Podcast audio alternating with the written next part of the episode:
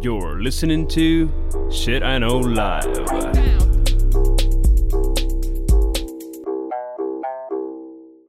Доброго времени суток! З вами ваш любимий подкаст Шитаний Лайф, і ми його незмінні ведучі. Кріс Косик. І Діма Малеєв. Е, Цей випуск ми раді вам повідомити. Виходить за підтримки чудової компанії Lemon.io, яка є фріланс-платформою для перевірених розробників, про яку ми ще розповімо, розповімо далі в даному епізоді. Розповімо.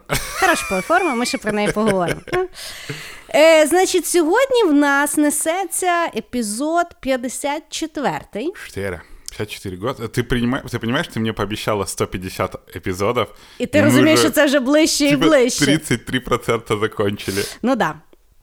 Е, так от, сьогодні в нас е, епізод буде про роботу майбутнього. Е, будемо розбирати, як люди будуть працювати, що вони будуть працювати, ким вони будуть працювати, і всякі такі віші.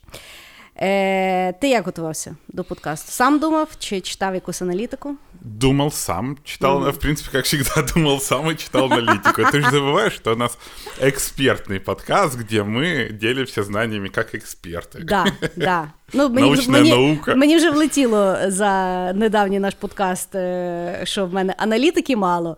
Е, Я хочу нагадати, ми просто не аналітики. Ми тут просто зібралися з вами пообщатися. Поки Да. ви їдете, сидите, їсте або спите. Да, ребята, я хочу напомнить, что нас, наш подкаст называется Shit I Know. Ну, типа, я, если вы ожидаете прям какой-то такой, вот знаете, информации, которая изменит вашу жизнь от подкаста Shit I Know, то это, скорее всего, вопросы к вам. Хорошо. Е, мені насправді, ну от я коли читала, я е, насправді зрозуміла одну цікаву штуку, що в основному, якби прогнози аналітиків, ну в основному вони йдуть там з-за кордону, да? і вони насправді. Ну, якби роблять е, проекцію майбутнього, виходячи з своїх реалій.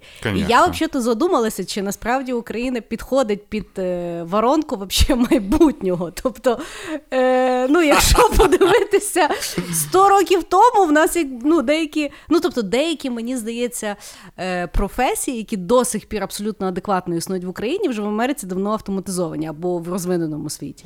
І тому мені власне було цікаво, знаєш, що сьогодні, коли ми будемо з тобою говорити про майбутнє, наскільки це можна буде е, якби використовувати в Україні. Тому що деякі штуки про майбутнє я якби записала, але мені було буде власне цікаво з тобою поговорити, чи воно взагалі в Україні колись станеться. Слушай, ты знаешь, э, тут есть такая штука, которая, кстати, вот наоборот, типа, допустим, мы с тобой будем говорить про профессии, которые исчезнут в будущем. Это небольшой трейлер, ой, тизер. Вот, и есть профессия, которая может 100% исчезнуть в Украине, но никогда не исчезнет в Америке, допустим.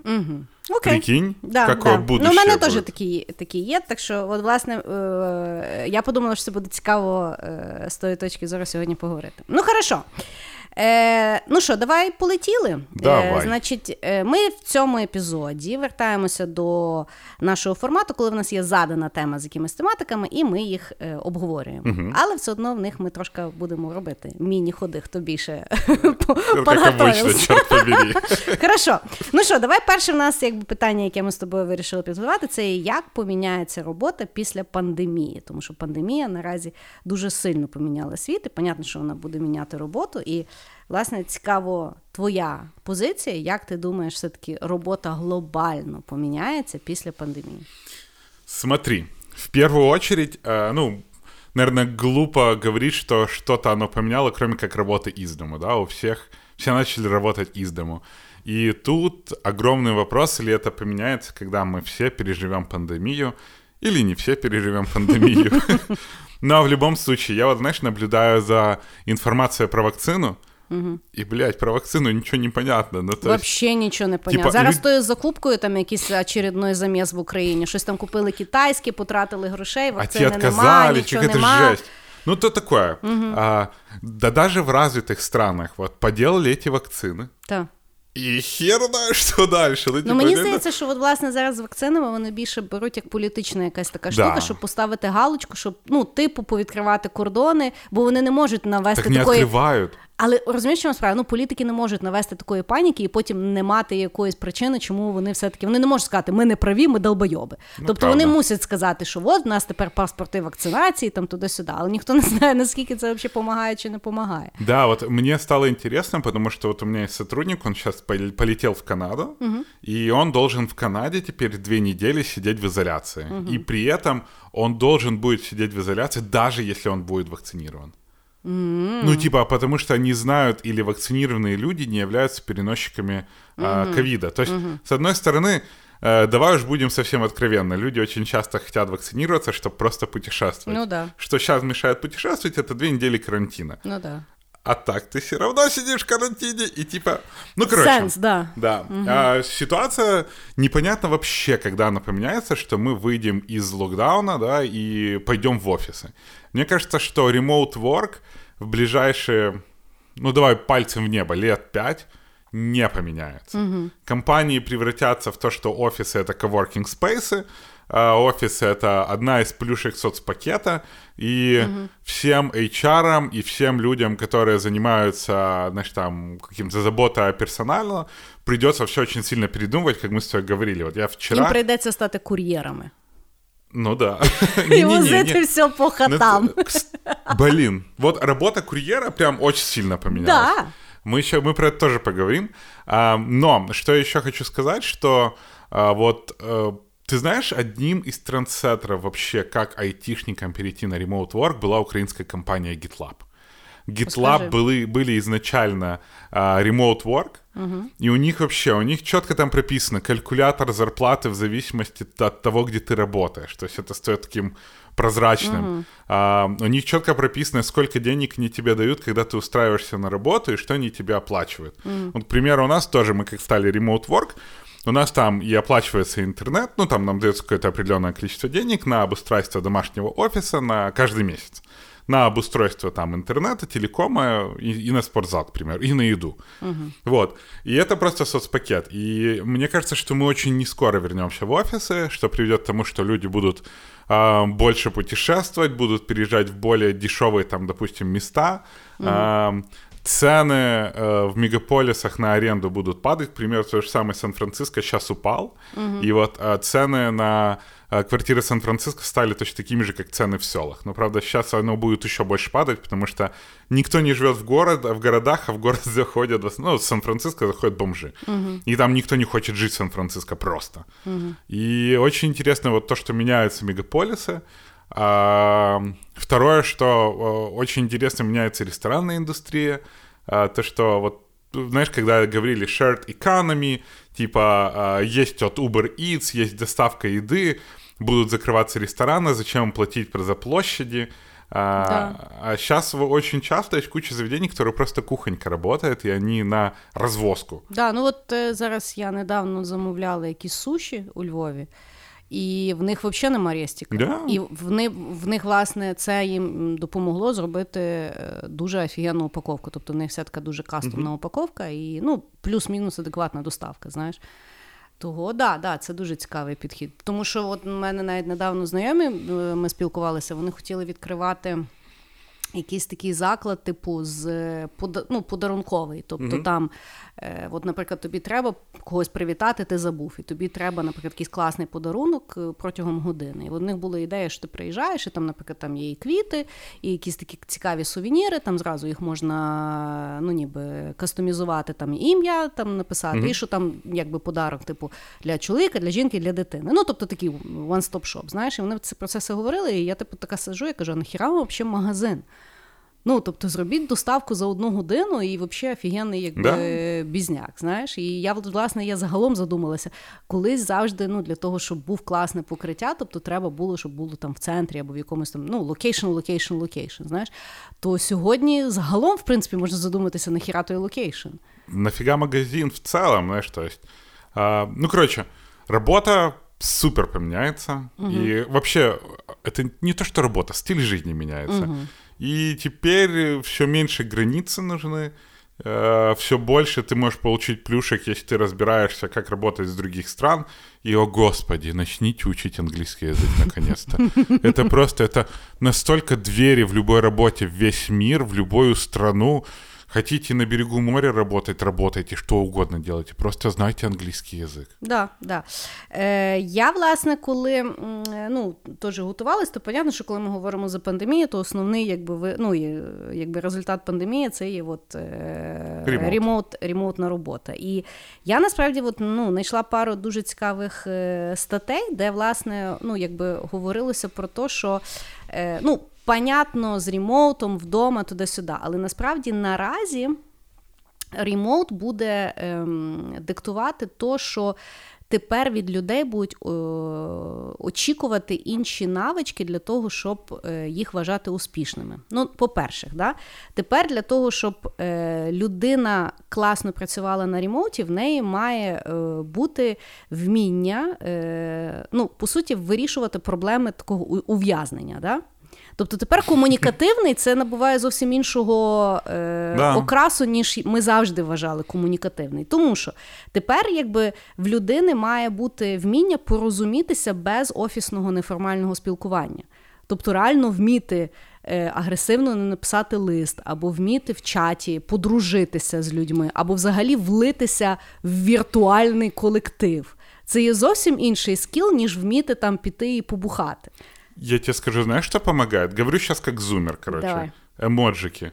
Да. Господи, да. я раньше думал, что эмоджи такое говно. Не, эмоджи решают ужас. А мы сейчас, мы реально пишем документы с эмоджи. Класс. И оно настолько... Вообще вот эти вот цветные маленькие картиночки, они настолько помогают каким-то образом передать эмоцию. Да, забарвлення. Я прям в шоке. Да. Е, плюс тепер от від людей реально дуже важливо буде вміння самодисциплінуватися, себе мотивувати, тому що насправді ремоут тепер буде вимагати в два рази більше якоїсь мотивації від людини працювати, ніж було до того. Тому що ну, Тобто ніхто ніхто тепер не буде дивитися, хто коли встав, чи працював, чи там ще щось. Тобто самодисципліна, і що от саме смішне, от я е, в мене є тренінг, який я читаю по тайм-менеджменту. В мене зараз дуже багато почали писати корпорації, що вони хочуть, щоб я для їхніх працівників прочитала типу тайм-менеджмент. І я завжди питаю: ну, типу, скажіть мені, який запит? І в них запит зазвичай, що менеджмент хоче пояснити людям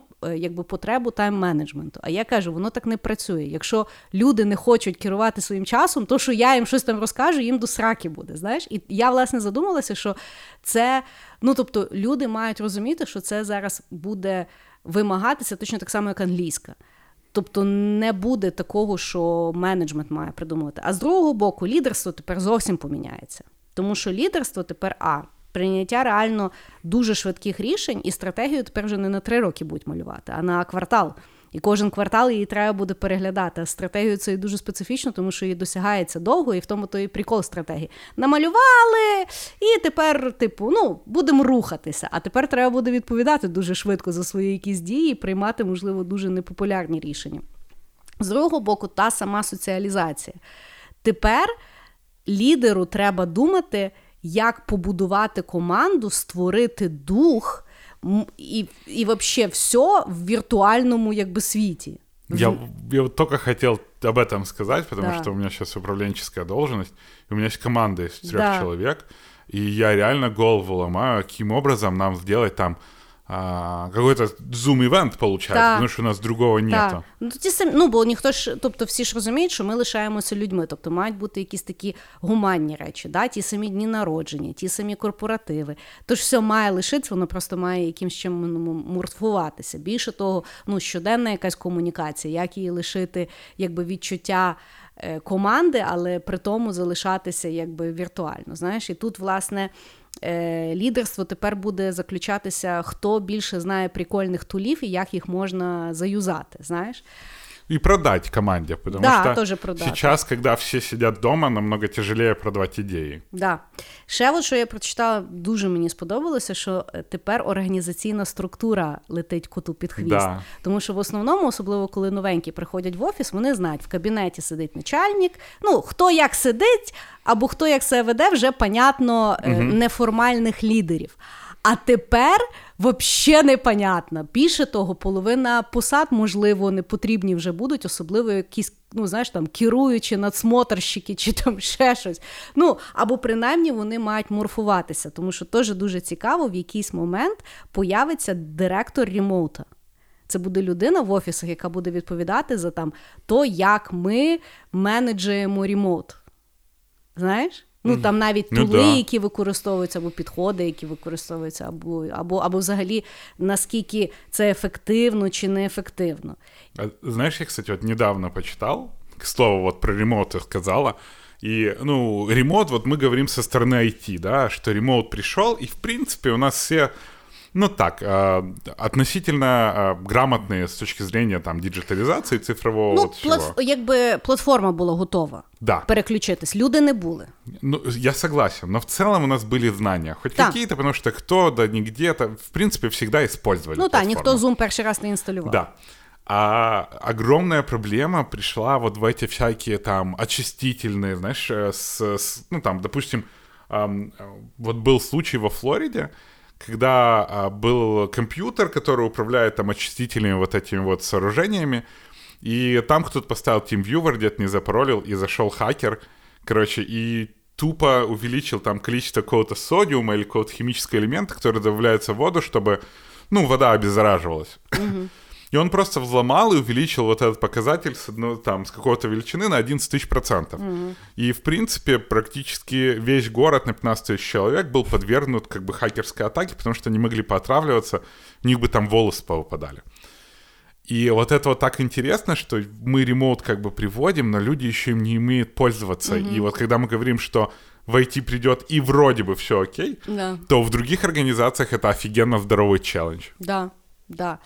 Е, і ще що цікаво, на рахунок якби перформансу, да? тобто загалом оцінки продуктивності, зараз е, можливо нарешті організації перестануть оцінювати перформанс як години, які закриває людина, е, і посунуться до просто задач, які були реалізовані. Тобто тепер вже і тепер виходить, що зазвичай міряють якби ефективність або продуктивність людини ну десь раз в рік, ну раз в півроку. Да? А зараз це треба буде робити ну, на місячній основі, тому що Да. ти не можеш відпускати людину аж так далеко. І тут виходить, що треба буде дуже багато і процесів, і навантаження реструктуризовувати, і взагалі думати, хто це буде. Тому що, ну, знаєш, е, немає вже тої розкоші, коли там просто ми збираємося або за людиною ти спостерігаєш. Тут же зовсім інакше йде набір елементів. И ты знаешь, что будет еще усложниться? Борьба за таланты, за удержание Да. талантов. Потому что если раньше человек мог привыкнуть к команде, у н- человек мог привыкнуть к своему столу, Да. к расположению офиса, к инфраструктуре вокруг офиса, сейчас этого всего нет. И человек просто, не выходя из... Ну, Да. как бы Лояльність міняється. лояльность совсем по-другому оценивается, и человек просто не вставая с кресла может перейти на другую работу, на Да. больше денег, и для него, собственно, это ничего не поменяется. Да, да. Ну і от ми так само з тобою е- хотіли поговорити за компанії, які загалом зараз будуть remote first мати. Все, я думаю, все большие компании а, Remote First э, в первую очередь теперь стает необходимостью. Я раз- расскажу, почему, допустим, в Штатах, да, вот все раньше ездили в долину, потому что там были офисы Гугла, Фейсбука, Oracle, короче, всех э, компаний, Netflix, короче, you name it.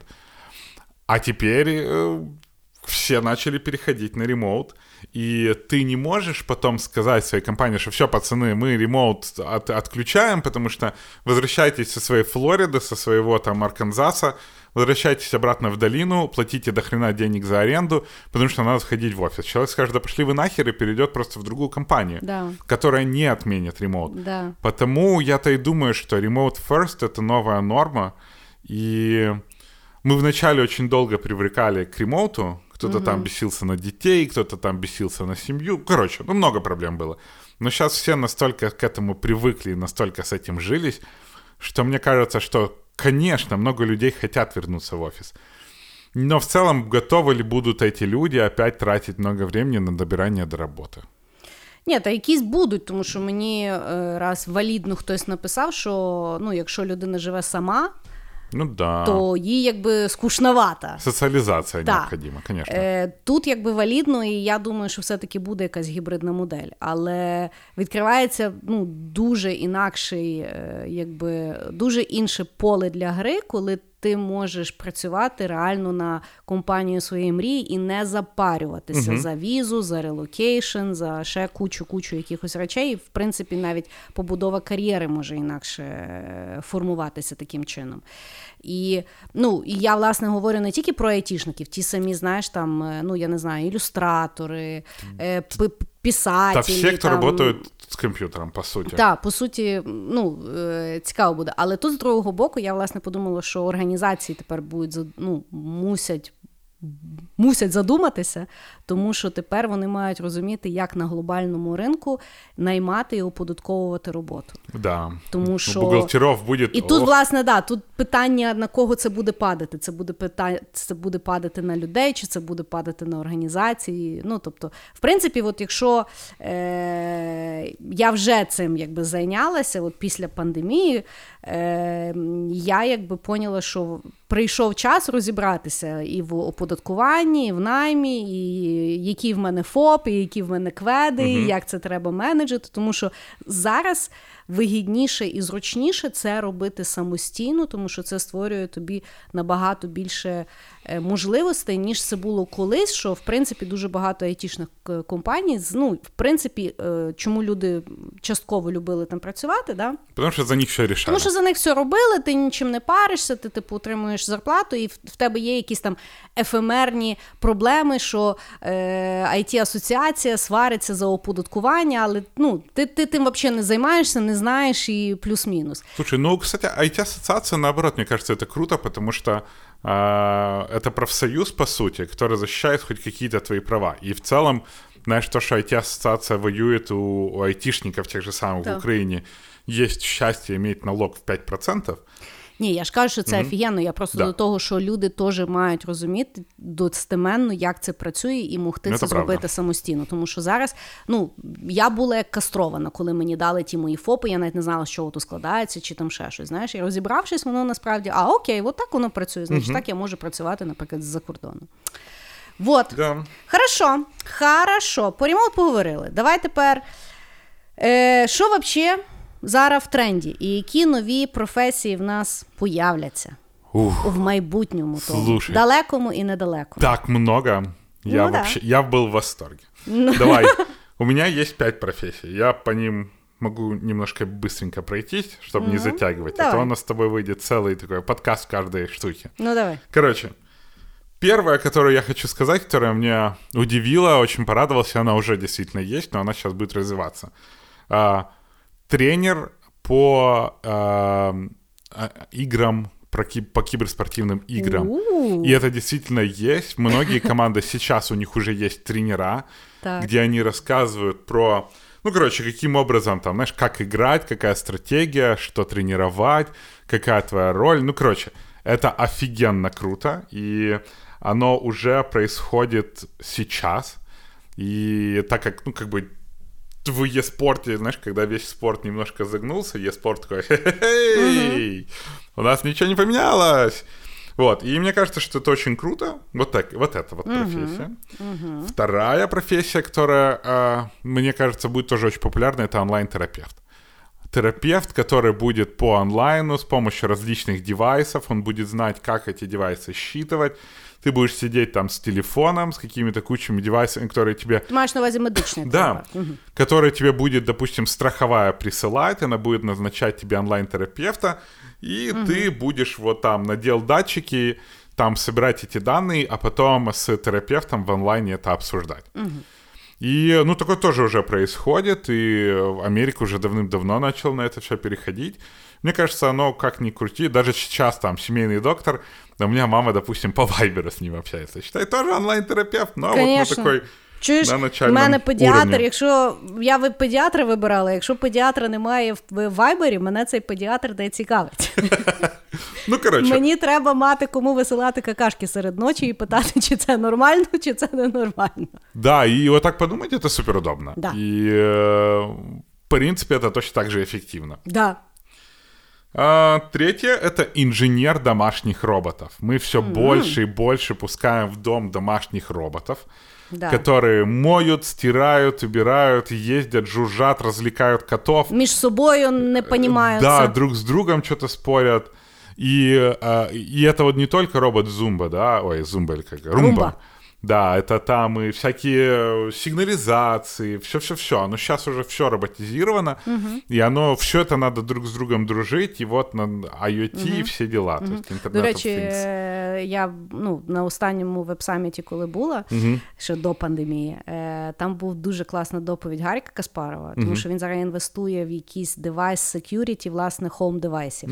І було дуже класно, вони зробили типу емуляцію кімнати І її хакнули. І було дуже цікаво, тому що там, типу, девайси, вони показали, що в принципі хакеру потрібно просто знайти найслабший девайс в хаті і через нього комунікувати з іншими Ну девайсами. да. І вони так, типу, з якоїсь там гавна, знаєш, вони там хакнули. То, то гавно домовилося з Сірі, Сірі там ще з чимось домовилося, і потім в кінці вони відкрили квартиру. Ну, коротше, було дуже цікаво.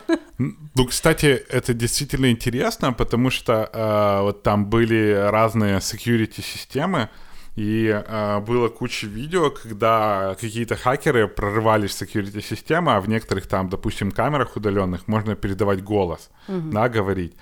И там показывали очень крипи видео, где стояла девочка, и через камеру хакер, маленькая девочка, ребенок, через Да. камеру хакеры, привет. Знаешь, такой, прям такой кошмар. Добре. А четвертая профессия, которая меня впечатлила, и сейчас ты опять будешь пуканить, нейроинтерфейсы. Так как э, проектировщик нейроинтерфейсов.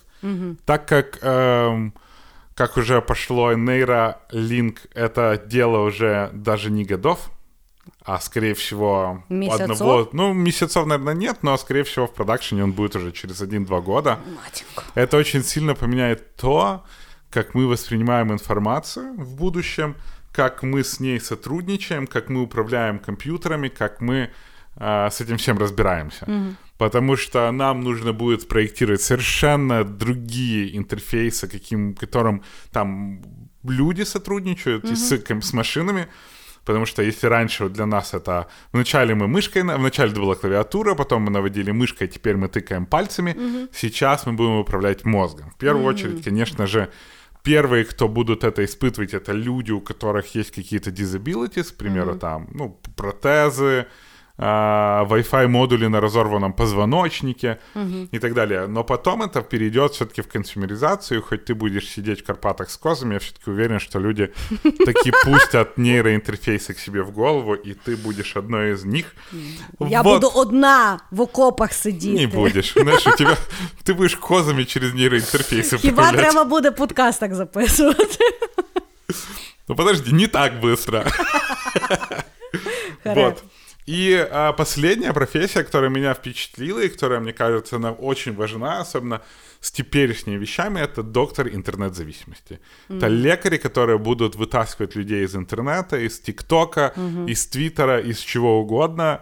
А, короче, такие э, интернет-терапевты. Цифрова, цифрова реабілітація. Да, цифровая реабилитация. Да, потому да, что да. мне кажется, что чем Верняк. дальше в лес, и мы сидим дома, и она все больше и больше с нами, мне кажется, что нужда в таких э, специалистах будет все больше и больше. Угу. Да, класно, класні, класні. У мене, власне, цифрова реабілітація теж була. Я от тільки що вичеркнула. Да.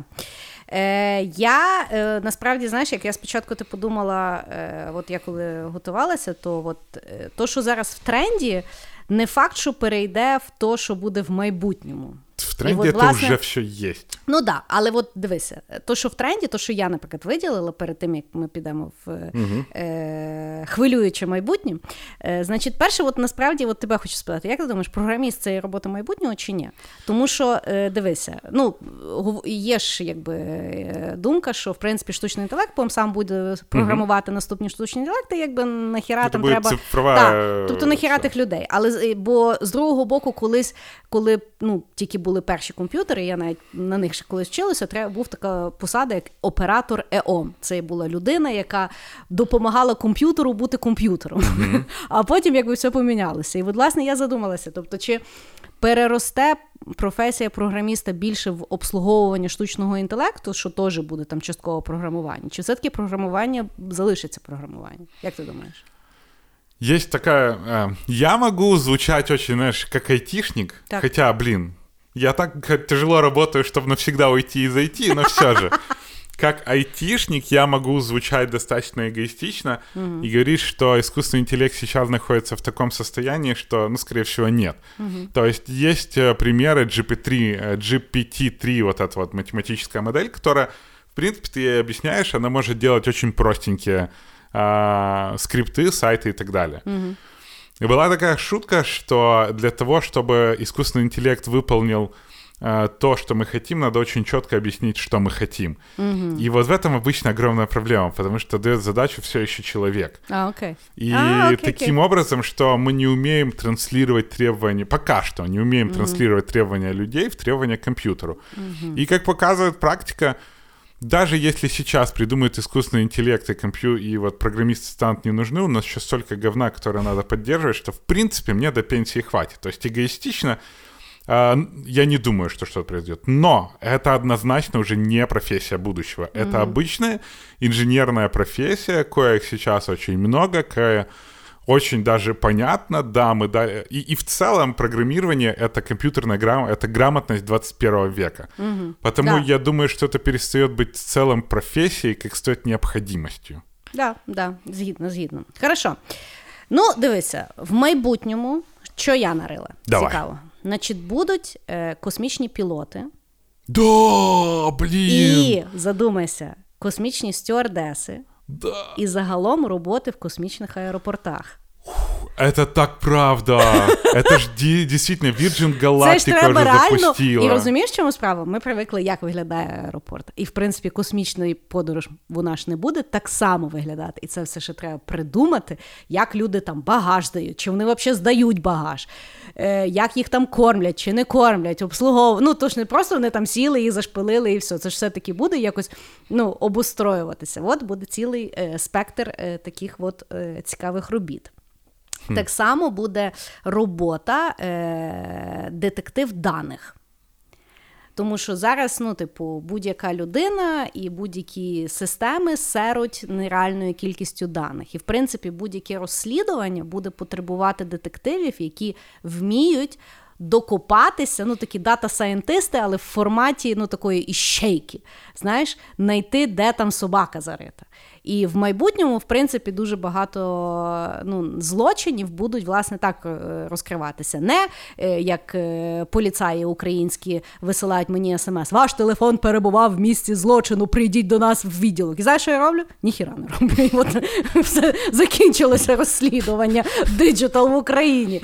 А тут воно, якби ну, якщо задуматися, то в принципі, от знаєш, як був той фільм Minority Report з Томом Крузом, коли він там Да. дивився всякі. От е, якийсь, варіант. Ну, есть же вот эти вот огромные компании типа Palantir, которые недавно, кстати, вышли на IPO.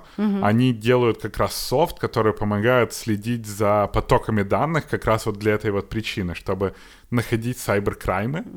И есть специально вот уже а, люди обучаются использованию Palantir для того, чтобы вообще видеть, как просто как ходят данные, кто откуда взял, кто куда Да. засунул, какие счета. И а, в Америке их очень не любят, потому что типа АКАБ, знаешь, как у нас, в принципе, как в каждой стране, типа, у них свой аваков черт, и те, кто делают, тулы для них, то, ну, вот, просто их не любят сильно. И э, ты права, и это давно уже, в принципе-то, используется. Сейчас же есть огромное подразделение компьютерных аналитиков, очень, допустим, а в Масаде, в Израиле очень часто вот э, ребятки, у которых, дети, у которых аутизм, у них есть специальная программа, где э, детей с аутизмом полностью там обеспечивают, в специальную школу ходят, а потом устраивают Масад для того, чтобы они или программировали, или копались в данных. Ну, то есть это вроде как Ох, я боюсь нарваться сейчас на кучу хейта. Извините, если я неправильно понимаю сразу же, но это, знаешь, как детей с э, расом очень часто как э, человеческие компьютеры используют, потому что они очень клево в данных разбираются. Окей, я Ну, не в знаю. зависимости. Да. Хорошо, наступний спеціаліст, який появиться в майбутньому, оскільки люди далі бавляться з ДНК, появиться спеціаліст з відновлення вимерлих видів. От, Jurassic Park да, такой. да, такі на максималках. От ми собі, типу, щось там повимирало, хочемо ми це знову бачити. Ну, от, от, от вам схімічили і зробили.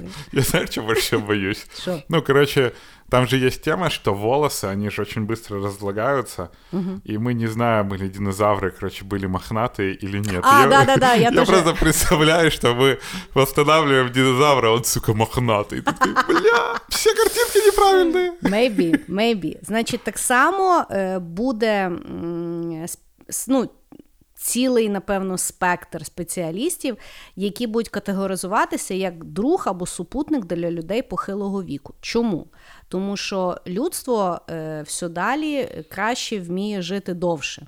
І відповідно людей похилого віку буде все більше і більше. Більше того, дуже багато людей вирішують бути child-free, і якби ну це несе за соб- за собою той факт, що якби молодших людей менше, старших є більше. Відповідно, для старших людей буде з'являтися все більше і більше сервісів. А відповідно. Я теж не знаю, але люди похилого віку часто е, бувають одинокі, і відповідно для них буде можливість отримати якби супутника і от е, дружити. Для когось це може бути робота, для інших це буде послуга. Подивлюсь за людиною похилого віку е, в обмін на квартиру. На квартиру, да. Е, ну, я тобі скажу, що грустно. в принципі, якби аналітика, от ми ще будемо з тобою сьогодні в секретній частині даного подкасту говорити про роботи, які ніколи не вмруть. Тобто, в принципі, завжди ну, аналітики говорять, що от е, медсестри, тобто ті, які доглядають за людьми, що вони ніколи якби не лишаться без роботи. От приклад, да, там за похилим віком. Але в принципі, якщо от е, роботи будуть такі самі, як люди, то мені здається, що вони будуть навіть приємніші, ніж деякі сиділки. Тому що в них то е, терпіння буде желізне. Ну, тоже, знаешь, вот же есть вот эти дом- дома престарелых, там, где за ними Да. смотрят. Но в первую очередь это продажа комьюнити, потому что А, ну, окей, очень окей, много окей. людей по интересам. Вот у нас, к сожалению, может, к радости, может, к сожалению, такого нету, но там в Киеве есть очень классная вот Гарика Каргородского «Жизнелюб». И они именно вот за старичками смотрят, то они им устраивают там всякие ивенты, там, не знаю, дискотеки, где они могут прийти и потанцевать. И я всегда думал, что, знаешь, вот у нас в культуре отдавать э, там старшего человека в ну вот, вот э, дом престарелых, Да. это типа, знаешь, п- попрощаться и забыть. Но на, с- на самом деле-то Їм там цікавіше. им там гораздо интереснее, ніж чем сидіти внуки, в хаті которые- і чекати Когда на, на, хто-то прийде, на знаєш, дві типа, години хотіти. раз в місяць. Да, и вот я все время про это думаю. Да, и тобто тут- я теж згідна, що е, ну, якщо до того ставитися як створення є, ну, такого курортного якогось перебування, це навпаки дуже класно. Да, именно такого курортного Да. пребывания, который там... Да. Ну так от, оскільки ми всі будемо старіти і не хотіти вмирати, буде створюватися. Так що всі ваші спа-салони давайте перекваліфіковуйте. Так, наступна професія майбутнього це є брокер it сервісів Будь-яка людина або будь-яка компанія вже сьогодні або в майбутньому в якийсь момент буде вирішувати оцифрувати якісь частини свого там Бізнеса. ж- бізнеса або Діджиталізація. Диджиталізації, да? І насправді брокер це буде людина, яка буде підбирати найвигідніші варіанти по ціні, їх комбінувати і надавати людині з величезного спектру, Да. який сьогодні є на ринку. Ну, есть такое движение, знаешь, no-code, develop... no-code development. Ну, Там, але де- брокер тут більше по ціні, що він буде знаходити найбільш, от, е, типу, такий фінансовий е, ще. Ну, чтобы оно еще друг с Спомагательне. другом дружило Так, щоб и не так було далее. Ну нічого да. надлишкового, щоб знову ж таки все класно між собою працювало. Кстати, а ты знаешь, мне кажется, эта профессия уже была бы необходима. я- очень да. многие могли бы очень много получить, знаешь, там брокер, который сдаст тебе там CRM-ку, которая переходит в какую-то другую базу данных, которая там в рассылку. І знову ж таки, може, брокер вже настільки багато продавав, що в нього вже навіть якась там знижка є від того чи іншого провайдера, знаєш, там Да, туди-сюди. блин, круто. Да. І е, остання цікава професія майбутнього це є UX-дизайнер. Але не той UX-дизайнер, який сьогодні, а той UX-дизайнер, який буде вміти створювати інтерфейси всім новим системам, які будуть створюватися для штучного інтелекту. Тому що з ними якось треба буде інтерактувати, і це, власне, будуть робити дизайнери. І тому, знаєш, як в мене є друг. Е, Рос Соколовський, який живе в Нью-Йорку, він типу дизайнер. Він завжди казав, що дизайн це не іконки, блядь, малювати, а це розуміти, як людина ну якби інтеректи і будувати навколо того. Тому він, в принципі, там читає, знаєш, від філософії до якихось математичних моделей, тому що це є набагато складніше, якийсь ну, якийсь такий підхід. Знаєш, от навіть якщо задуматися, що віртуальна реальність в якийсь момент е, ну, досягне такої роздільної здатності, що людське око не відрізнить, чи це є реально, чи це нереально. Mm-hmm. І відповідно задача задача інтерфейсів якимось чином тоді створювати ну, взаємодію. І це не просто е, чи пасує синеньке з рожевеньким. Це набагато, ну, це гра вообще іншого порядку. Ну вот я тоже, знаешь, думал, вот э, люди, которые там продумывают эргономику, ну, допустим, руля автомобиля. Да. Ну это что же UX-дизайн? Конечно. И вот э, я согласен, что UX-дизайнер — это в первую очередь про философию, а не про фотошоп. Да. Ну, Круто. бо так само, знаєш, я от ми з тобою е, заговорили за подорожі в космосі, е, коли е, цей Hyperloop mm проєктували, то я дивилася цілий є ну, якийсь університет, який власне проєктує потенційне майбутнє людей. І вони, власне, проєктували, який може бути досвід людей, які подорожують hyperloop ом. І, власне, вони задавалися питанням: вони здають багаж чи не здають? Вони там стоять, чи сидять, чи взагалі лежать. mm Вони там типу, мають можливість поїсти чи не мають можливість поїсти. Знаєш, тобто дуже цікаві якісь такі питання, і це насправді є дизайн, це experience, який розробляється, і це є так само інтерфейсний, з чим, куди вони якби співпрацюють. Короче, я сейчас смотрю вот сериал, mm-hmm. э, называется Snowpiercer на Netflix, mm-hmm. типа про... Там, де поезд іде да, нікуди. Ну, он там все время, потому что он не может остановиться. Угу. И я всегда придумывал, что э, там, вот когда они проектировали дизайн, вообще, вот как user experience вот этого вот всего, им да. надо было... Я думал, блин, ну дизайнеру в первую очередь надо было думать не только про то, где столы поставить, там, ну, знаешь, сервис что такое. загалом да. тобто повністю А досвід. вот этот hospitality дизайн, там. там, размещение, сколько места есть, там, так. баланс какой-то. Я думал, блин, ну ведь это что же UX дизайн там? Ну, це сервис дизайн. Ну да, ну Але в целом, це дизайн. как, как да. вот это все взаимодействует. Да, да. Коротше. Так от, того буде все більше і більше, тому що опять-таки весь новий досвід, який ми створюємо і технологічно, і mm-hmm. там ще якось, це має хтось продумувати, як ми з ним взаємодіємо. Я сейчас подумал, слово дизайн піздате слово. Ну, да, це створення. Да, таке взагалі круто. Ну, я мені дуже подобається. Е, Я не пам'ятаю, яка то була лекція, і був слайд дуже класний, коли чувак сказав, що все в світі є задизайнено, тому нащо створювати кончену, страшну і рагульську. І в тому є правда. Да, да. Дизайнер, ви. Да. Хорошо. Е, Ну що, ми з тобою підходимо до е, нової секції У. наших подкастів. Це е, інтегровані частинки. Від е, наших спонсорів. Дам большое спасибо, що ви нас підтримуєте. Так от, Діма, ми в цій секції з тобою поговоримо: фріланс це робота майбутнього чи ніт? Я... Ну, Короче, да. Я долго про это думал. Угу. Э, у меня есть опыт фриланса. Я очень много лет фрилансил. Я очень много лет фрилансил как part-time job. Угу. І я... В тебе мотивація яка була? Екстра, екстра гроші? Да я то квартиру купил, но у меня не, дороже, чем у меня было денег. То мне на YouTube блог надо было лишних денег. Короче, Короче на заработках ты я постоянно. Был, да, мне надо было всегда на что-то деньги. Так. Вот. И а, я занимался... А, а во вторая моя причина была фриланс, потому что ты сидишь там в аутсорс-компании, тогда работал, и ты сидишь на одной технологии, а как выучить новую технологию? У меня был выбор или выучить новую технологию, пойти на меньшую зарплату, к примеру, да, потому что я там синера переходила, я не знаю, на джуниора. Угу. Или учить новую технологию на белках, значит. Вот э, и на фрилансе я находил заказчиков, и которым вот продавал свои сервисы. То есть mm-hmm. я изучал технологию, learn by doing, и еще и бабки. Короче, mm-hmm. и, и рыбку съел, и посидел, знаешь. Mm-hmm.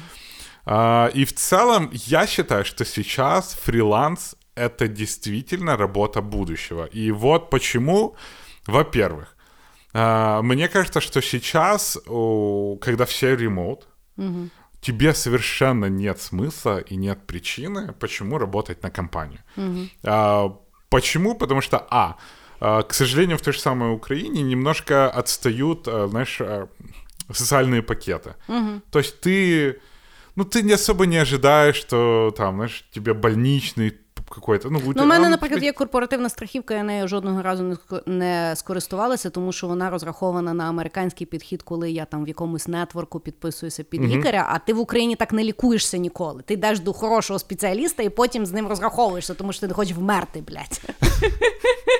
Ух, крик души. Ну, короче, а, мне кажется, что как удерживают в Америке, да, очень часто. В в Америке очень часто удерживают, что у тебя есть часть компании, у тебя есть equity. И это может быть очень много денег. Ну да. Поэтому у тебя есть лояльность, есть забота о какой-то компании. В, в Украине такого нету. Ты просто можешь работать, и ты знаешь, вот у нас а, еще это с Советского Союза, что клево работать миллион лет на одной компании и в ней умереть. Знаешь, такая, типа советы И взяли с знаешь. Японии. И всех знаешь. И у тебя половина уже из них кумы, и вы там, короче. А, и это ничего плохого, это просто выбор для людей. Просто это выбор не для меня. И, э, во-вторых, тебя просто перекидывают с проекта на проект. Тебя там могут достаточно формально спросить, а хочешь ли ты, а заинтересован ли ты. Но в целом ты можешь там, по- мне кажется, носом помахать только один раз. Потом тебе скажут, несговорчиво, иди в жопу. А, ты не можешь выбирать, с чем ты работаешь. Ты не можешь выбирать, на каких технологиях ты работаешь. Ну і так само в тебе є чітка, чітке обмеження по тому, скільки ти можеш заробити. Да. И э, оно, н- в принципе, не растет выше, потому что компания будет терять деньги. Потому Да. что той же самой компании у нее очень много расходов там на сейлов, на маркетинг, на, на все-все-все. И это все На понятно. офис, да, ну, на просто всё. математика так не Так, работает. так, так. И поэтому моя э, мысль, которую я все пытаюсь выразить, что а, вот работа в компаниях, она офигенна для начинающих.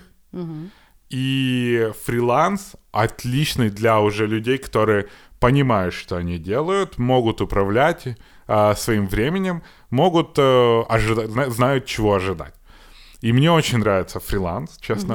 Если так случится, что я вернусь там, допустим, в Украину, и я не заработаю тех денег, чтобы не работать в IT, я рассматриваю только фриланс, потому что там гораздо выше, гораздо больше денег можно зарабатывать.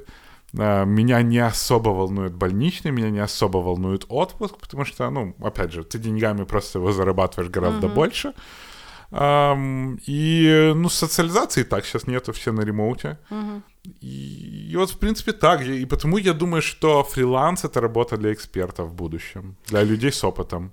Я ще от е, дуже е, ну, е, цікаву вообще думку е, прочитала на рахунок того, чому все-таки фріланс буде все більше і більше нормалізуватися. І правильно ти кажеш, власне, для людей, які вже щось вміють, ну тобто таких професіоналів. Е, це тому, що е, ну, рім- пандемія дуже дала буст так званій гіг-економі. Тобто gig economy йде від слова е, підробіток гіг, і відповідно е, оригінально це було що типу shared економі. Люди просто там працюють де хочуть і відповідно таким чином заробляють. А зараз е, пандемія зробила поштовх, що компанії в принципі будуть тепер е, вирішувати якісь задачі, які в них є, виходячи не з ресурсів, які в них є, а власне виходячи від проблематики. І можливо, навіть і компанії будуть використовувати якби фріланс-платформи для того, щоб вирішити якийсь там проект або найняти яких специфічних людей, якщо вони самі не хочуть зробити ну якби цілий там відділ, як вони працюють там з фрілансом. Да? І е, насправді я от так задумалася, що дійсно е, тепер можна знаходити, який би в людини не був специфічний скіл-сет, набагато швидше мож... От знаєш, як люди якби не переходять, якщо вони живуть, ну, наприклад, у Львові, да? тобто вони не переходять з одної компанії в іншу через те, що ну, вони думають, ну, це буде для мене скорше мінус в кар'єру, хоча, можливо, мені не зовсім подобається чим займатися. Да? Але якщо в людини є специфічний скілсет, то за рахунок фрілансу вона може реально робити роботу, яка їй подобається, отримувати зарплату і при тому, якби. Мати всі плюси якби фрілансу, тому що фріланс все-таки дає дуже багато е, свободи. Ну, во-первых, свобода. Свобода в выборе, и ты можешь стать доменным экспертом на фрилансе. То есть, опять же, э, если ты хочешь заниматься, знаешь, аутомотив, ты можешь на фрилансе найти себе проект по аутомотив, а не так, как тебе повезло, и ты попал в проект на аутомотив. Ну да. Потому что большая часть экспертов по какому-то бизнесу, знаешь, которых я знаю, они принципе, по удаче просто попали на проект, очень долго на нем работали. При этом они знают, как этот домен работает только для этой компании. То есть это тоже достаточно такое ограничение. А во-вторых, когда ты работаешь на какую-то компанию напрямую, ты очень часто ограничен законодательством той компании, где она работает. Mm-hmm. К примеру, ты тебя не могут, знаешь, там, вот я работаю на американскую компанию, и я не могу уехать на полгода э, в Таиланд. Да. Потому что налоговые вопросы, налоговые проблемы.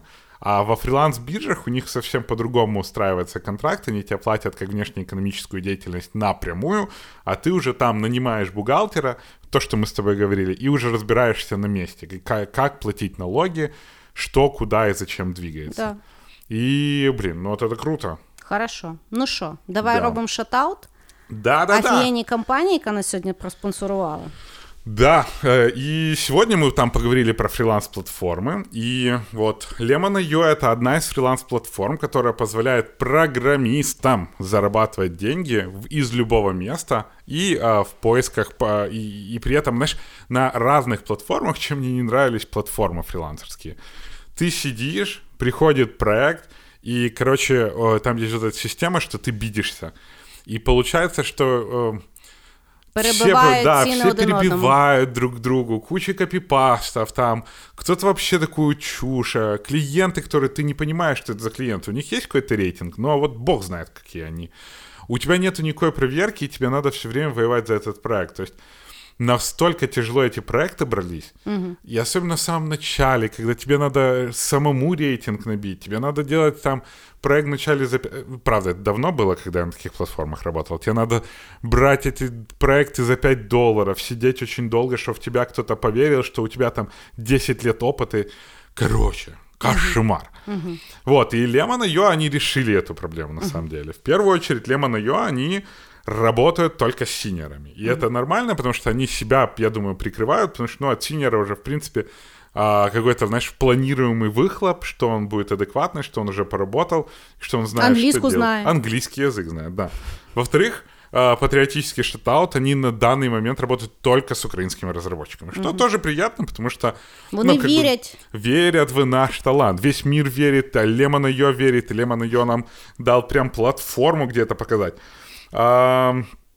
Во-вторых, а, в-третьих, как бы они тебя проверяют, да, то есть ты, когда приходишь на Lemon.io, они делают тебе проверку, они интервьюируют тебя на адекватность, на английский язык, смотрят твое по- портфолио, небольшое код-ревью и код- код-ревью техничное интервью и просто интервью, чтобы, ну, понимать, что они не берут... Не знаешь, боты. Да, что не боты, что... Вот знаешь, как а, Upwork накидывают, короче. Да. Мне в LinkedIn постоянно пишут а, Южная Корея, потому что в Южной Корее запрещен Upwork, и они говорят, давай ты зарегаешься на Upwork, а мы будем работать. И они тебе платят там 75-100 долларов в месяц. И я знаю типа, у которого шестеро э, южнокорейцев, которые платят ему там какую-то, ну там по, по 100, по 150 долларов, а он просто в конце года а, ну, как бы, Upwork иногда говорит, а давай-ка мы проверим, ты или это ты, или не ты. И он, короче, со своими друзьями постоянно проходит, что это да, это я, хотя работает там какой-то хуй, а, знаешь, этот... э, короче, из какой-то, из какой-то провинции Гандон. Вот. А, и самое крутое, тебе не нужно бидиться. Короче, после того, как тебя проинтервьювали, узнали твой бэкграунд, понимают, кто ты такой, зачем ты такой, они ищут для тебя проект. Они ищут для тебя клиента, говорят, хочешь с этим клиентом, вот такой проект. Короче, они... Мені здається, що власне от це і зупиняє дуже багатьох людей не переходити на фріланс. Це є страх, як шукати замовника. Да. І мені от дуже сподобалося в тій пл- в платформі, що от власне цю штуку вони вирішують, і по суті людина, е, ну їй пі- їй в неї по суті свої сили. Да, і вони она- їй підбирають роботу, і вона ну тобто людина реально може заф- сфокусуватися на тому, щоб реалізовувати те, що вона дійсно вміє, І любить. да. А з ким вони працюють з клієнтів? О, они в основном, с, э, мне кажется, с Америкой работают. Ну, то есть, они работают со стартапами в первую очередь, и э, чуть-чуть у них есть клиентов из Европы.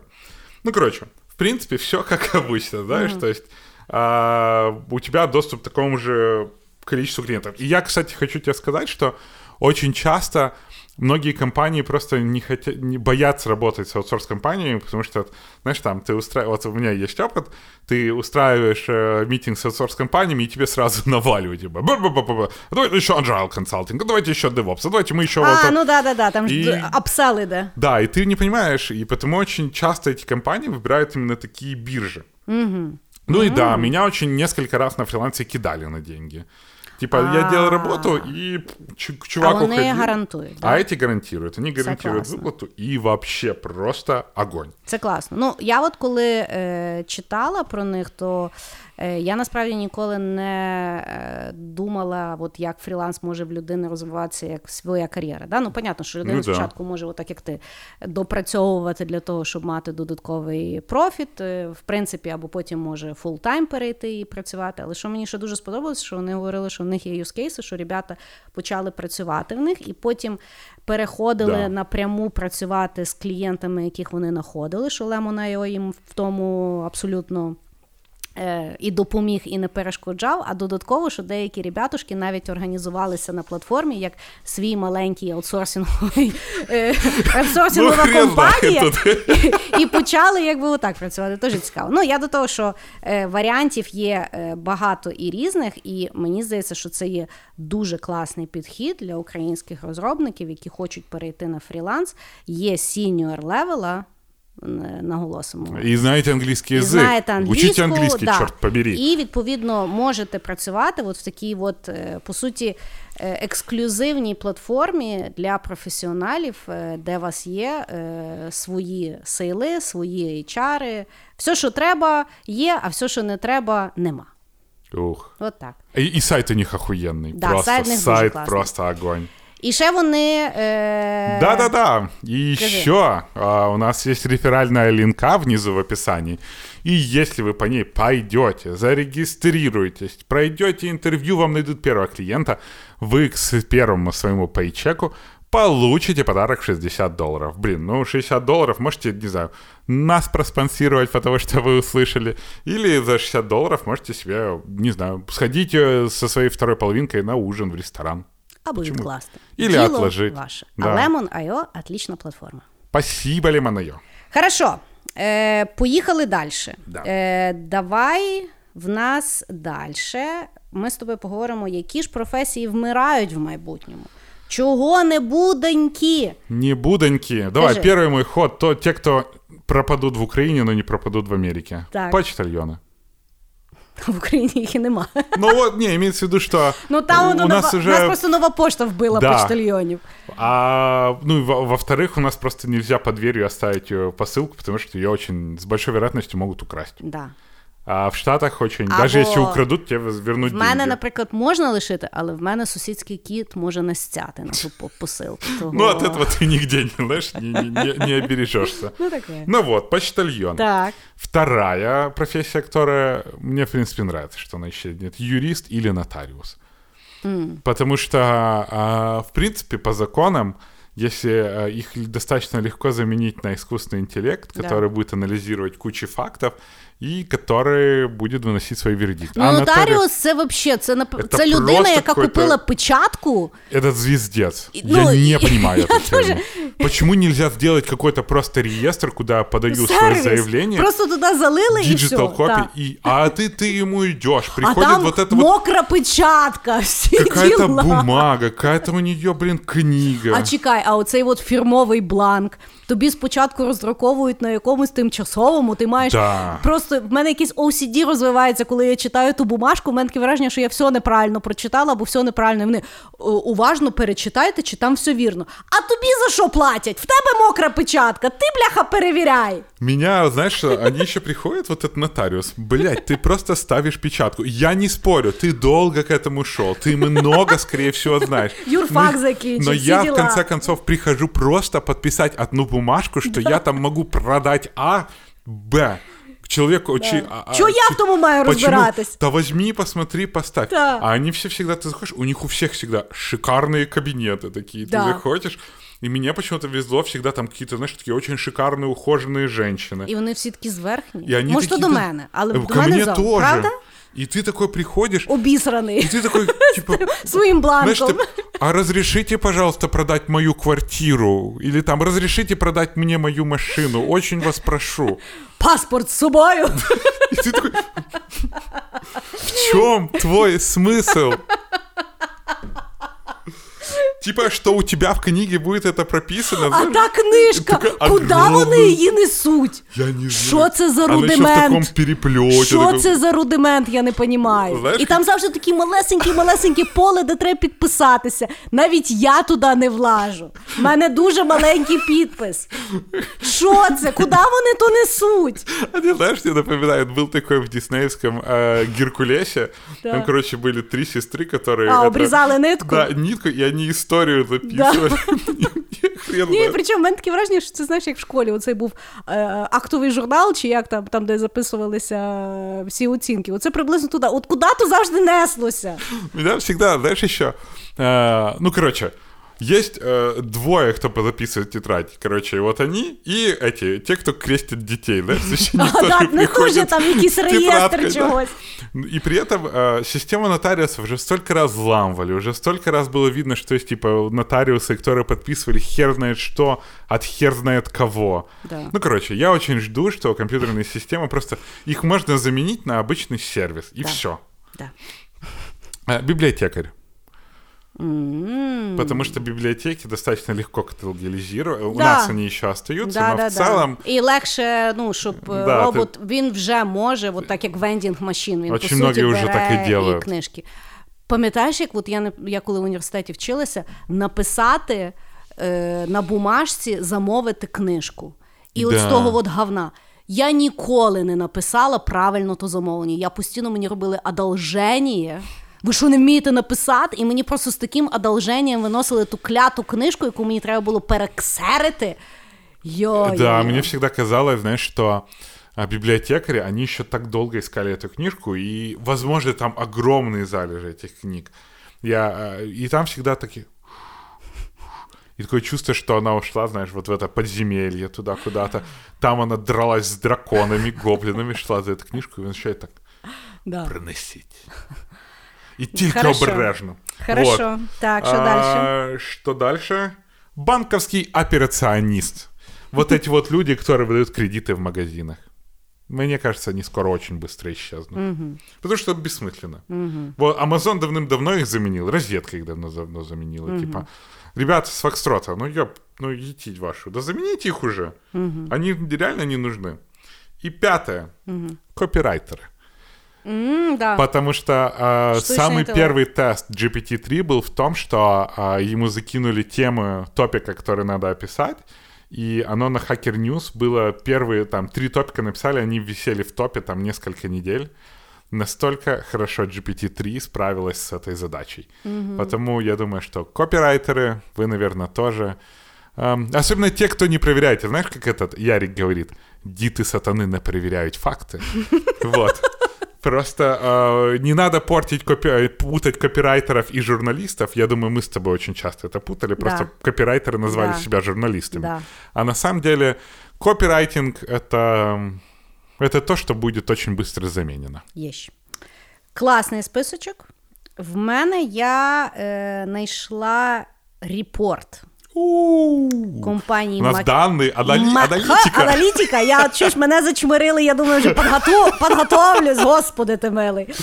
Е, значить, звіт Маккінзі, свіженький, сказав, що 60% професій, які існують сьогодні по цілому світу, не тільки в Америці, по цілому світу, в тих 60% 30% складової роботи можна автоматизовувати, і скорше всього буде автоматизовано до 2030 року.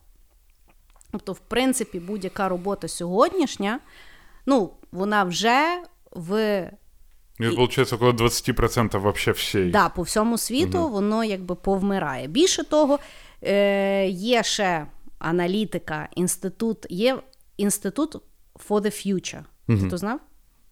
Є такий інститут. Так от, вони зібрали панель з 20 спеціалістів з теху, бізнесу, академічних, там тралівалі, і вони якось научно-науково дослідили, що 85% робіт, які будуть існувати в 2030 році, їх ще зараз не існує.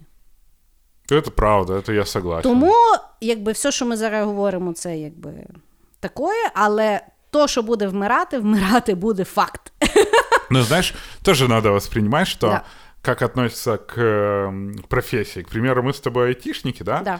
И вот ты там была тестером, там, Такими менеджером тільки и не так було. далее. Ну, и фи- фи- фишка в том, что это рассматривают как разные профессии. Да. То есть это не так, как айтишник, это не одна профессия. Да, да, да. И мы, и ты, вы можете менять профессии. То есть для того, чтобы вы не пугались, что 85% профессий еще не существует, это не значит, что вам надо забыть все и переходить. Это, У скорее мене, ті, всего, в мене три новые- професії з мого досвіду, вони не існували, поки я Да. їх не почала робити. И вот просто это просто будут новые роли, которые вам Да. надо выполнять, и Да. это просто будут новые обязанности, Да. немножко другие. Да. Так от, е, я знайшла от репорт, де по суті говорилося, що буде вмирати, і причина, чому воно буде вмирати. Значить, перше, і от теж цікаво, не все, я думаю, докотиться до України до 2030 року. Так Давай. що Пли. булки все-таки можна чуть підрослабити. Так от, спочатку, типу, машини, ну, driverless cars, машини, які самі катаються. Що вони вбивають? Вони вбивають таксістів, особистих водіїв. І ну, в Америці є ще типу ті, які лімузини водять. Бо це є типу, цілий Ну, личный водитель ще. Так само вони вбивають професії автобусів і інших публічних транспортів, тому що насправді набагато клювіше посадити робота, і який... І він по правилам ездит. Да. Е, ще дуже цікаво, парковщики вмруть. Ну, не вмруть, але як Іщезнуть, професія, да. бо якщо всі машини на, на роботах, їх не треба паркувати, вони самі собі розберуться з главним сервером, який називається парковка. Ну, слушай, ну парковщики и так уже, по-моему, уже уми- вымирают.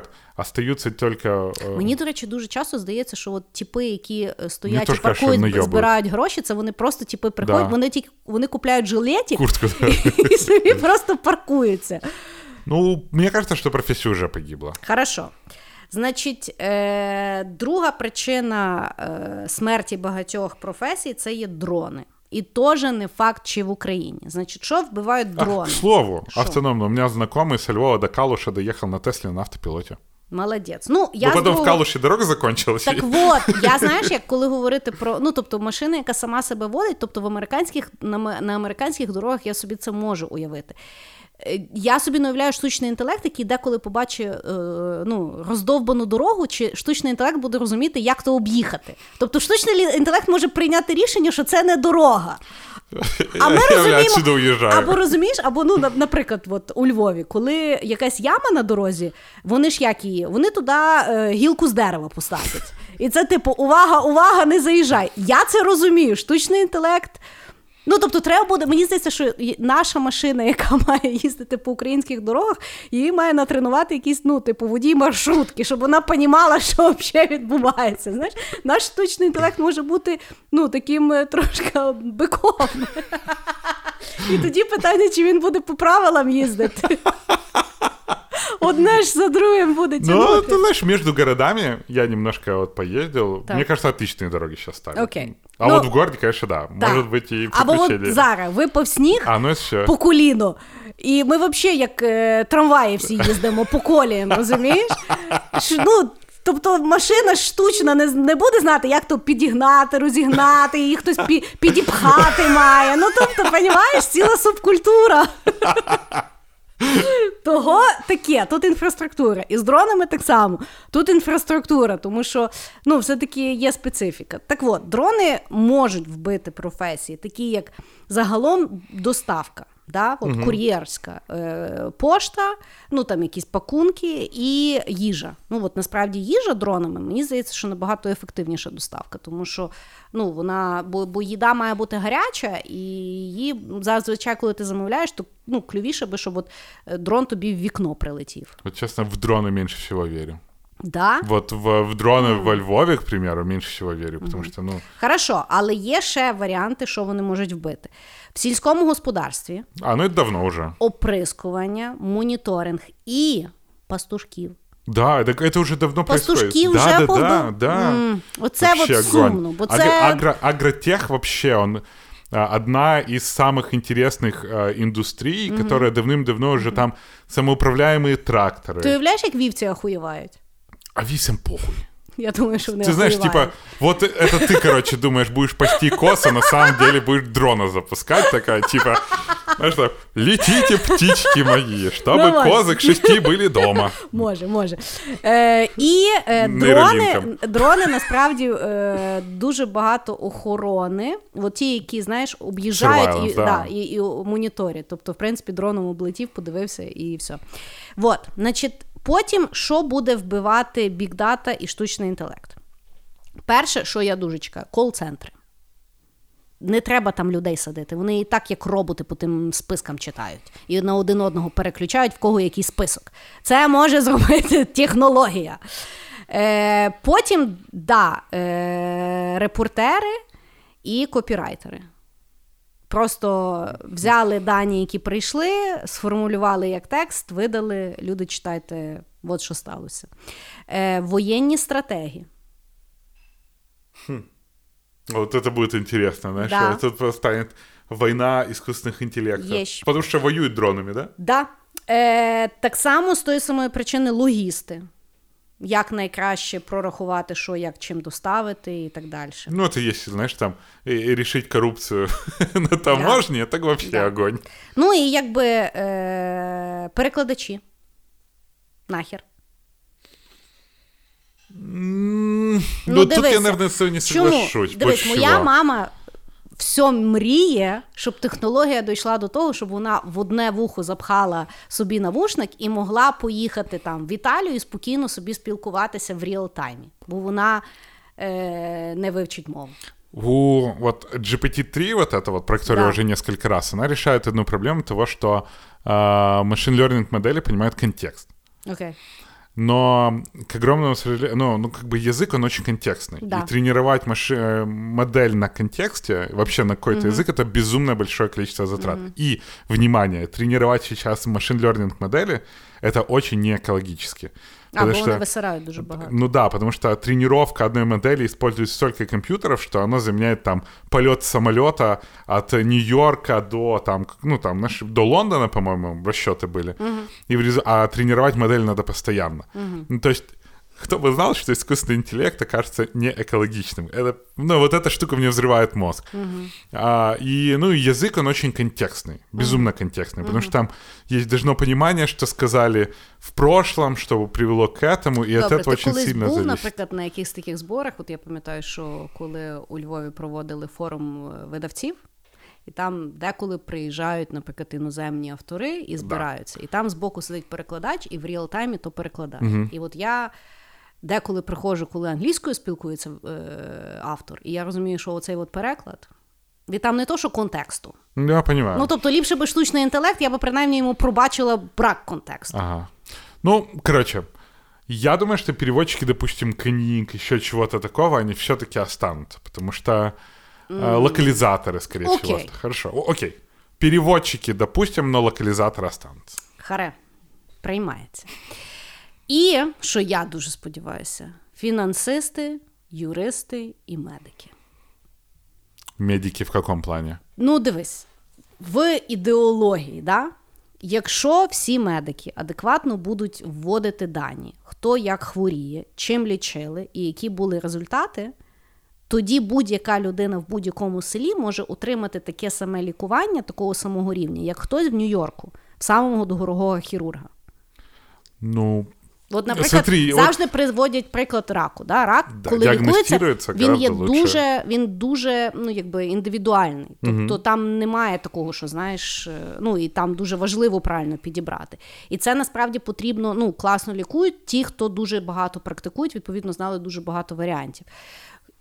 Чи не найкраще може зібрати якби, штучний інтелект, видати моделі і давати індивідуальні моделі лікування кожним е, окремим людям? я услышал тебя, Да. и э, Не? ты, ты права, что, допустим, диагноз, диагностика рака Да. компьютером делается гораздо круче, чем эм, человеком. Так.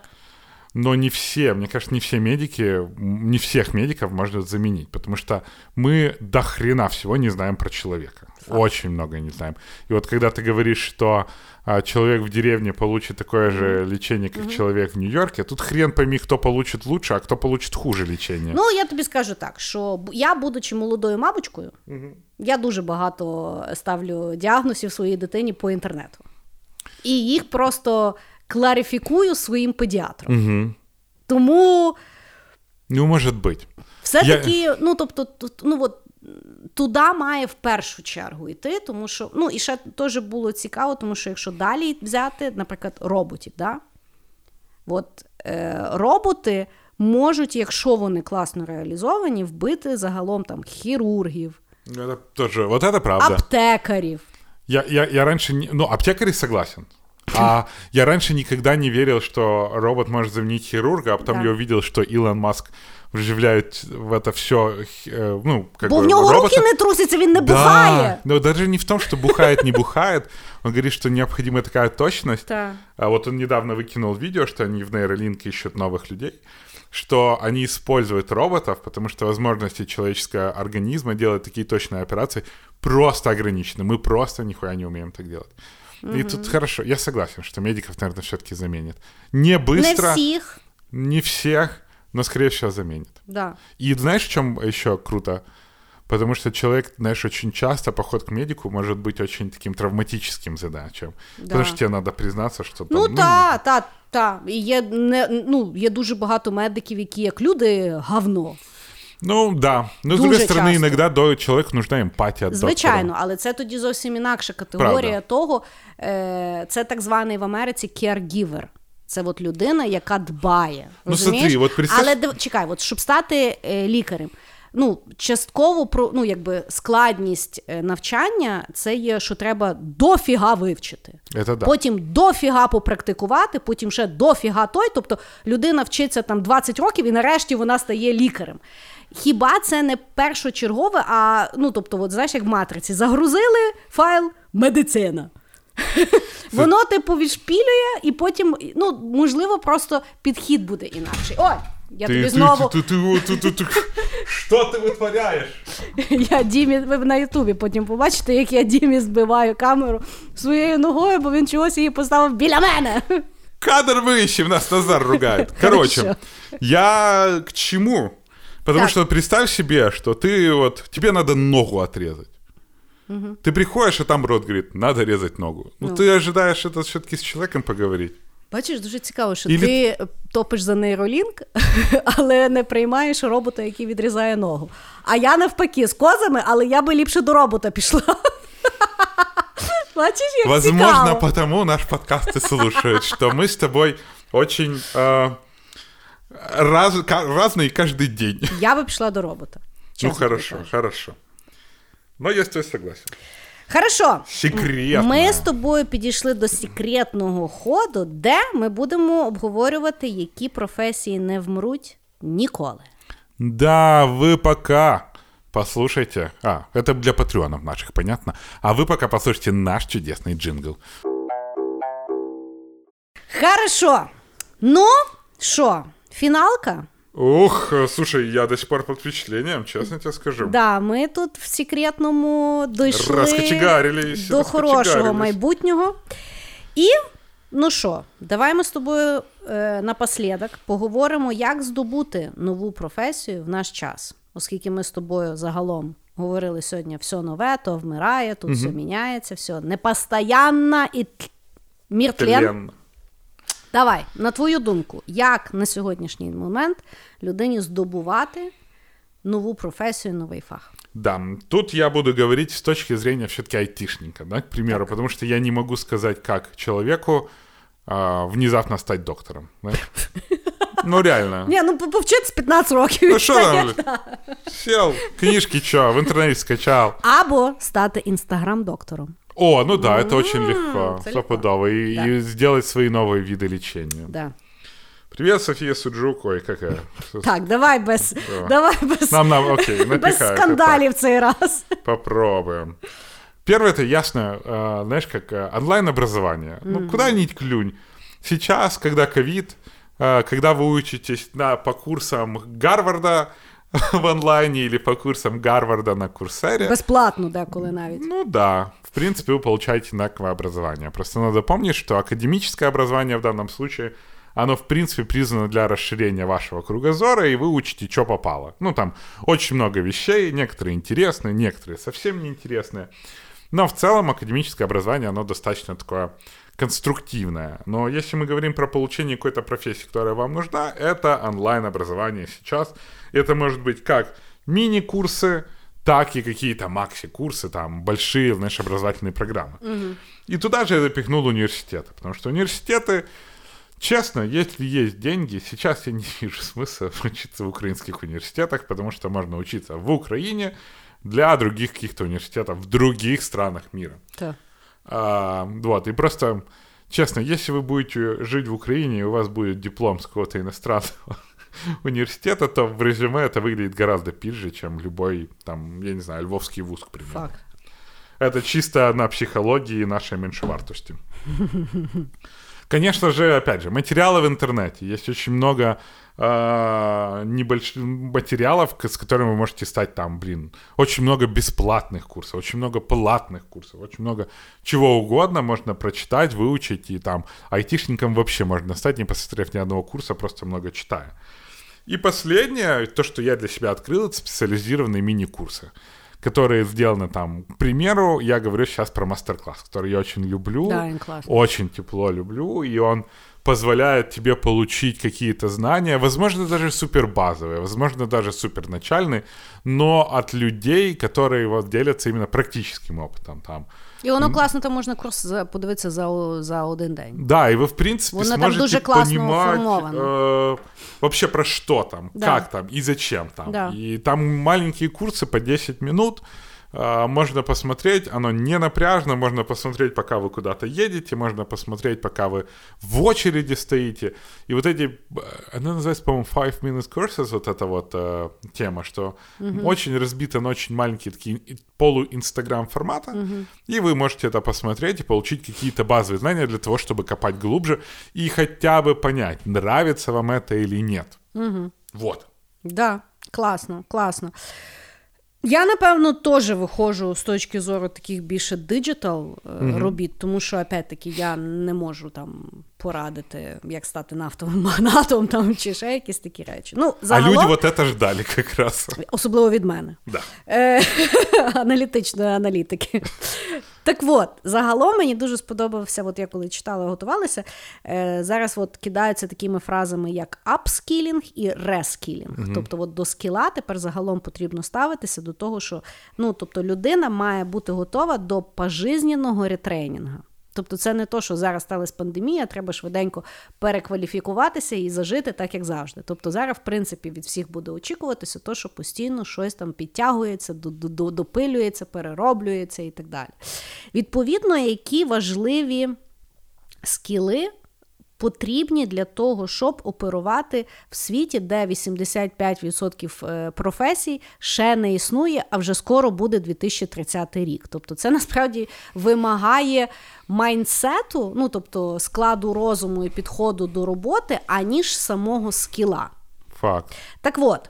Перше, що потрібно розуміти, що потрібно розвивати лідерські навички. Вже не ну, тобто людина, яка не може організувати себе і інших, вона ну, в принципі важко їй буде якби адаптовуватися до якихось таких нових робіт. Тому що в лідерських навичках є дуже багато складових, той самий там тайм-менеджмент, ті самі там, я не знаю, ну, комунікативні скіли, які дуже важливі для того, щоб поміняти вектор свого життя. Додатково дуже важливо навчитися давати фідбек і слухати фідбек від інших. Тому що на сьогоднішній момент, дійсно, коли ви починаєте робити якийсь новий факт, краще спитати, а не чмолі я в тому новому фасі. І вам чесно кажуть, да або ні, тому що то-то, то-то, то-то, на мою думку, ліпше попробуй то-то, то-то. І чим швидше людина навчиться прислуховуватися і використовувати його, тим легше буде, ну. Якби шукати собі ту кар'єру, яка тобі буде пасувати, розумієш? Угу. Як говорять, feedback is a gift. Да. І е, так само в собі плекати е, фах креативності в сенсі створення нових речей або вирішення проблем. Не тікати від них, а ну тобто креативність загалом потрібно поміняти розуміння людей, що це не є обов'язково якесь малювання або танцювання. Да? Тобто креативність це є від слова create, від слова створення, це є створювати будь-що. І відповідно чи ви бухгалтер, чи ви там, я не знаю, будь-хто всі можуть щось створювати. І це, власне, вирішення якихось проблем, якимись новими підходами або тим, як ви це бачите. Це буде дуже допомагати людям перекваліфіковуватися. І що дуже важливо, ми з тобою сьогодні це говорили: вміти використовувати технології і їх не боятися. І я не тільки говорю там, знаєш, про, про програмування, як в принципі новий вид писемності. Тобто, от як людина вміє писати і читати, тобто, в принципі, програмування це той самий підхід. Не факт, що ви. Ну я, наприклад, не програмувала ніколи, але код я можу прочитати. Я розумію, як системи працюють, я розумію ті всі речі. І відповідно так само використання технологій це є, от, власне, які тули використовують, як себе блядь, заму... зам'ютати в зумі. Ну це ну просто люди, які до сих пір це не вміють робити. Ну що ви за люди, курва мать? Розумієш? Люди, які не вміють на ну там на скайпі зробити кол. Ну тобто, от, ну просто якби от, всі мають бути пауер-юзерами на сьогоднішній да. момент будь-якої аплікації, яку ви ставите. І от. Ух! Вот так. Пальнуло, понимаешь, типа. Наболіло мене, наболіло мене, розумієш? Вот так. Люди, которые все еще пользуются скайпом, кто вы? Ну, такое. Хорошо.